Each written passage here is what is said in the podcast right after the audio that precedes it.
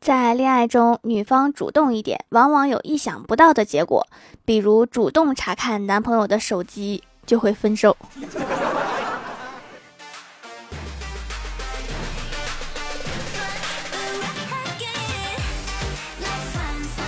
Hello，蜀山的土豆们，这里是全球首档古装穿越仙侠段子秀《欢乐江湖》，我是你们萌豆萌豆的小薯条。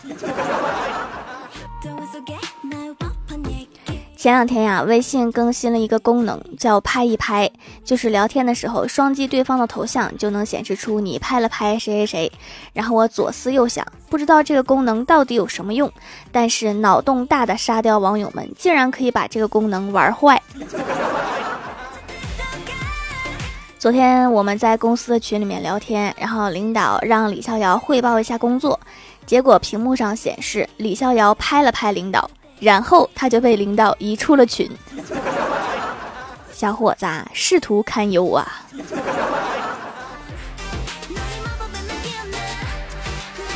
因为微信的这个功能，我终于可以像明星一样说出这句话了：别拍啦，别拍啦！都给我拍出偶像包袱了。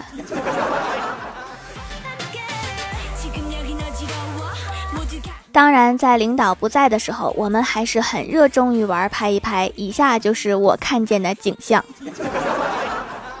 黄小仙儿拍了拍郭大侠的肚子，说：“你怎么这么胖？”郭大嫂拍了拍郭大侠的肚子，说：“你怎么这么胖？”李逍遥拍了拍郭大侠的肚子，说：“你怎么这么胖？”漂亮的前台妹纸拍了拍郭大侠的肚子，说：“你怎么这么胖？”你拍了拍郭大侠的肚子，说：“你怎么这么胖？”后来才知道，郭大嫂把郭大侠的群名片改成了“郭大侠的肚子”，说：“你怎么这么胖？”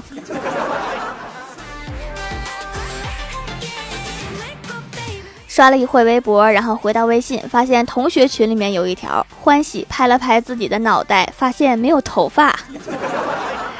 欢喜，你这个过于真实啦！下班的时候，在公交车上面玩手机，发现小仙儿改了一个群名片。小仙儿拍了拍自己的素颜，然后被吓死。你倒是打开美颜之后再拍呀。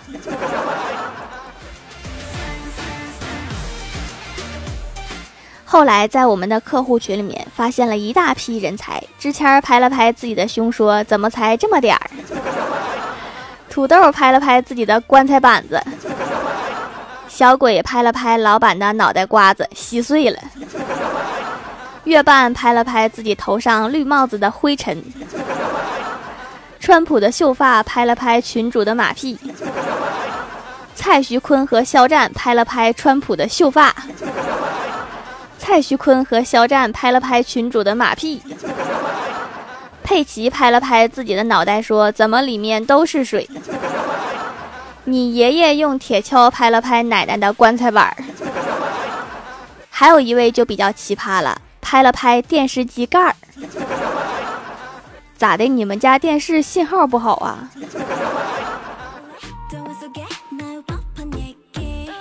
最近呀，天气很热，郭大嫂老觉得自家老公身上有一股奇怪的味道，就说肯定是狐臭，还说手术可以解决狐臭。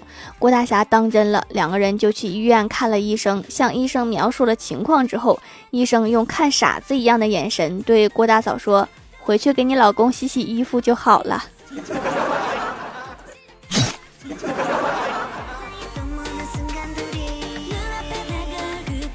下班路上，小仙儿路过医院，看到停了一台献血车，于是就上前询问医生：“我可以献血吗？”医生说：“检查一下就可以的。”小仙儿小声问：“还可以献其他的吗？”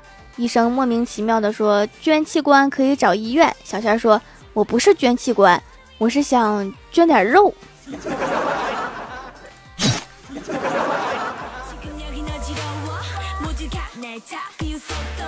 郭晓霞要写一篇关于母爱的作文，就跟她妈妈说：“妈咪，你这几天要表现好一点，不然我都没有写作素材。”郭大嫂深以为然，积极树立慈母形象，然后郭晓霞过得跟土皇帝似的，然后导致作文迟迟没有完成。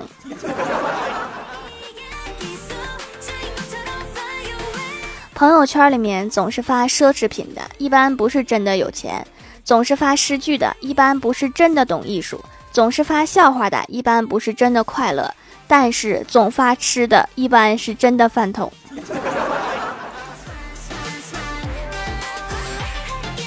李逍遥和一个妹纸约会，幻想可能会有接吻的机会。为了防止到时候眼镜麻烦，特地戴了隐形眼镜。现在看来，这个决定是正确的。要是戴着眼镜，妹纸那一巴掌，眼镜都得碎。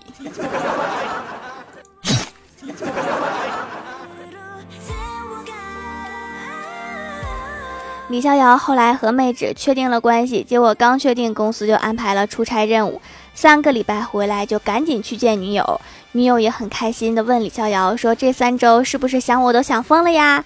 然后火速拉着李逍遥进房间，帮他连上 WiFi，激动的说：“双排，今天我给你打辅助。”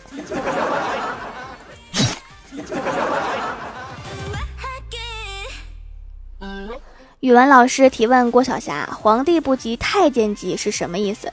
郭晓霞说。我不交作业，我都不着急，你着啥急？你给我滚出去！好嘞。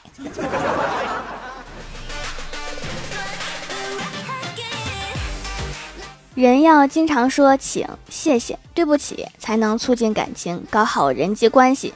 比如，对不起，我今天忘了带钱，请我吃饭，谢谢。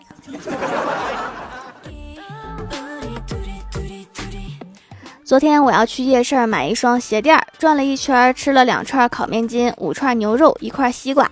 吃完西瓜，我想起来，哎呀妈呀，鞋垫没买呢。然后我又走回夜市，出来的时候打包了半只烤鸭，回家吃完了烤鸭，才想起来，哎呀，鞋垫还是没买。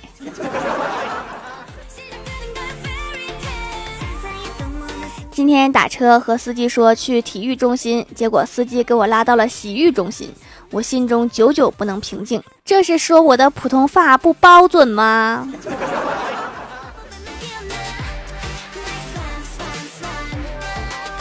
邻居给我哥介绍了一个对象，说是一个空姐，我哥兴奋的一宿都没睡。第二天见面啊，人确实好看，但是一张嘴就月收入多少，房子多大。我哥听完就说了一句：“你咋不上天呢？”空姐优雅的一笑说：“我今天休息呀。”哥，人家确实能上天，要不咱们下次见见在地球上生活的妹纸吧。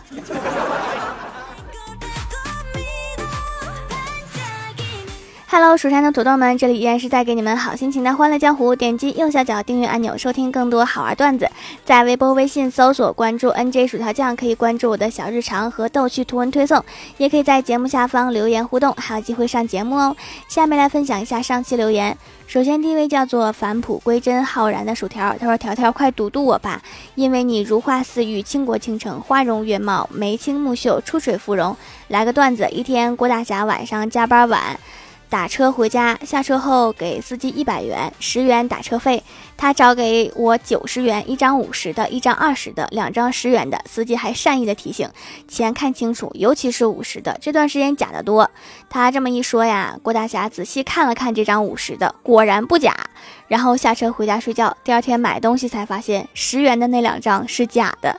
他还被抓到了警察局。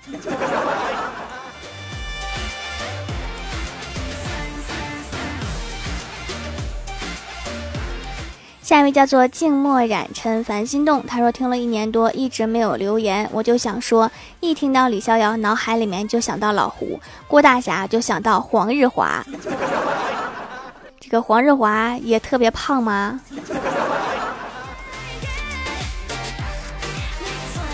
下一位叫做明珠六号，他说条啊，留个段子求读。一天晚上，郭大嫂问郭大侠。郭大侠，碗洗好了吗？郭大侠说：“你这样不好，不能动气，要用婉转的语气。比如说，你说霞霞，碗洗好了没呀？没洗，我来洗。然后我就会说，老婆，我洗好了。郭大嫂想了想说，那我重新来一遍。霞霞，碗洗好了吗？没洗完，我来洗吧。结果郭大侠竟然说，哦，我忘记洗了，那就麻烦老婆你了。然后就听到了熟悉的一声，滚犊子。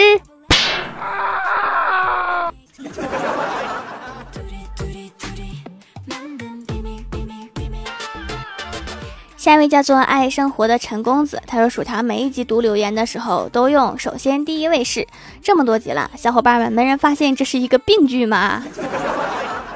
哇，我竟然说了一个病句。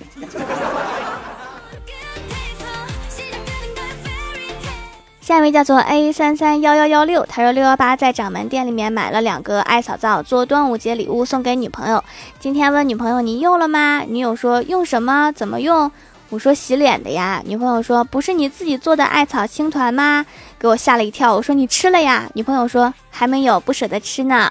然后我告诉他是洗脸的，他才用。这样的二货女友我真是没话说。还好没吃哈，吃了就会嫌弃你的厨艺。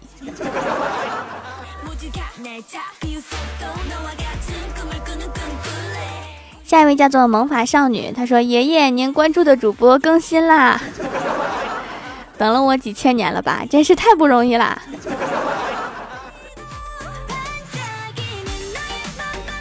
下一位叫做猫星女孩，她说：“不知道评论什么，就来夸夸条吧。打开百度搜索褒义词，都是来形容条的。至于搜到什么，我就不打出来了，毕竟不可以剧透嘛。我觉得我已经搜了好几次了。”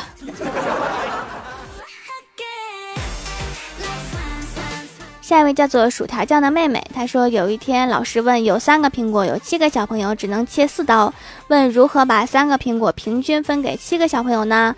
班级里面没人举手，这时郭晓霞举手了，老师说很好，郭晓霞来回答，郭晓霞说把七个小朋友切了，这个小孩有想法呀。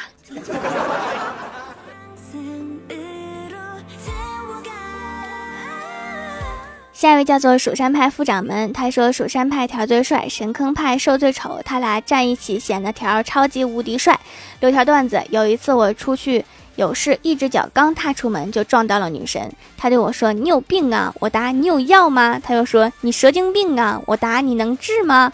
他又说：“你变态呀！”我又答：“你偷看我日记啦！”你是不是暗恋我呀？他又说：“你滚！”我边跑边说：“你不服来打我呀！你个二货！”条，你说我为啥找不到女朋友？我是不会告诉你，是因为你太招人烦了。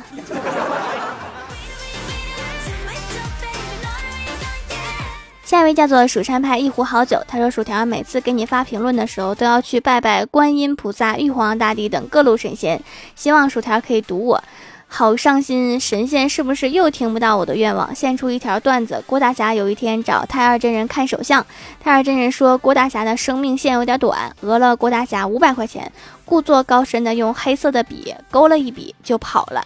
郭大嫂赶到，立刻使出滚犊子，降龙十八掌把太二真人拍飞了，真是可喜可贺。把钱要回来再拍飞呀！这钱都飞走了。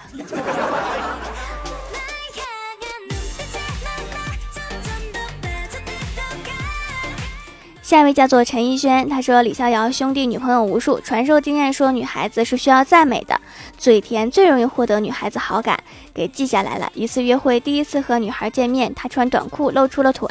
李逍遥表现出一副羡慕的目光，说：“真羡慕你呀，腿这么粗还能买到短裤穿。”然后就没有然后啦。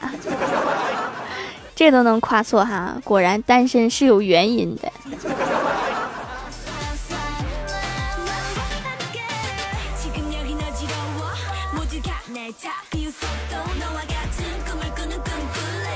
下一位叫做蜀山派专用琴舞师，他说段子一个：怪兽和小霞去吃饭，怪兽说我请客，所以小霞吃了两万多。吃完后，怪兽说我请客，你掏钱。然后他们现在都在洗碗，这个饭量可以哈，跟猪没有什么区别了，两万多的饭呢。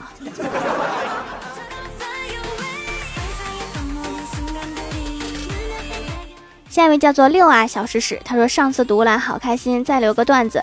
和小伙伴玩捉迷藏，躲在衣柜里面，一直没被发现。后来放了一个惊天屁，就被发现了。这个故事告诉我们哈，一定要健康饮食，保护好肠胃。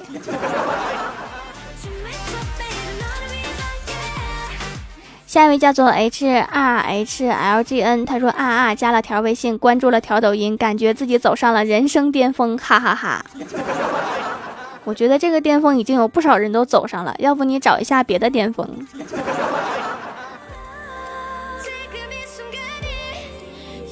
下一位叫做西凉俏儿，他说好快呀，热乎的条，听说夸条会被毒，那我开始啦，条美，条帅，条可爱，蜀山派条最帅，哎妈，脑瓜子想爆了，条你说我厉害不？那我就有话直说了哈，想出三个词儿就要爆了，这脑瓜子应该好好保养一下了。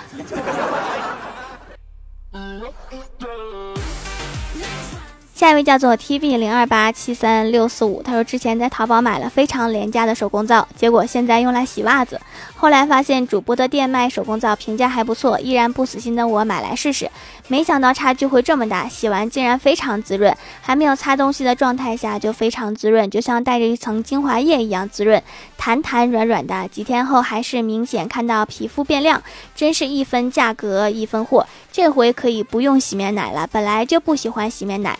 皂更天然纯粹，是中华几千年的传承。几千年不至于吧，但是确实是古老的方法，差点被说成古董。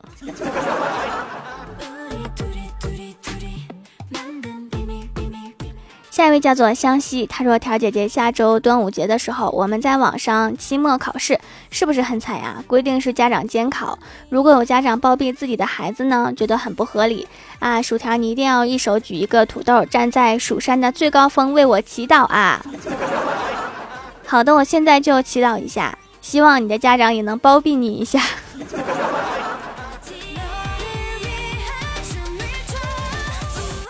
下一位名字一个字都不认识，还说留个段子：愚公死前艰难的对儿子说：“移山，移山。”儿子说：“亮晶晶。”这个儿童歌曲真是洗脑啊！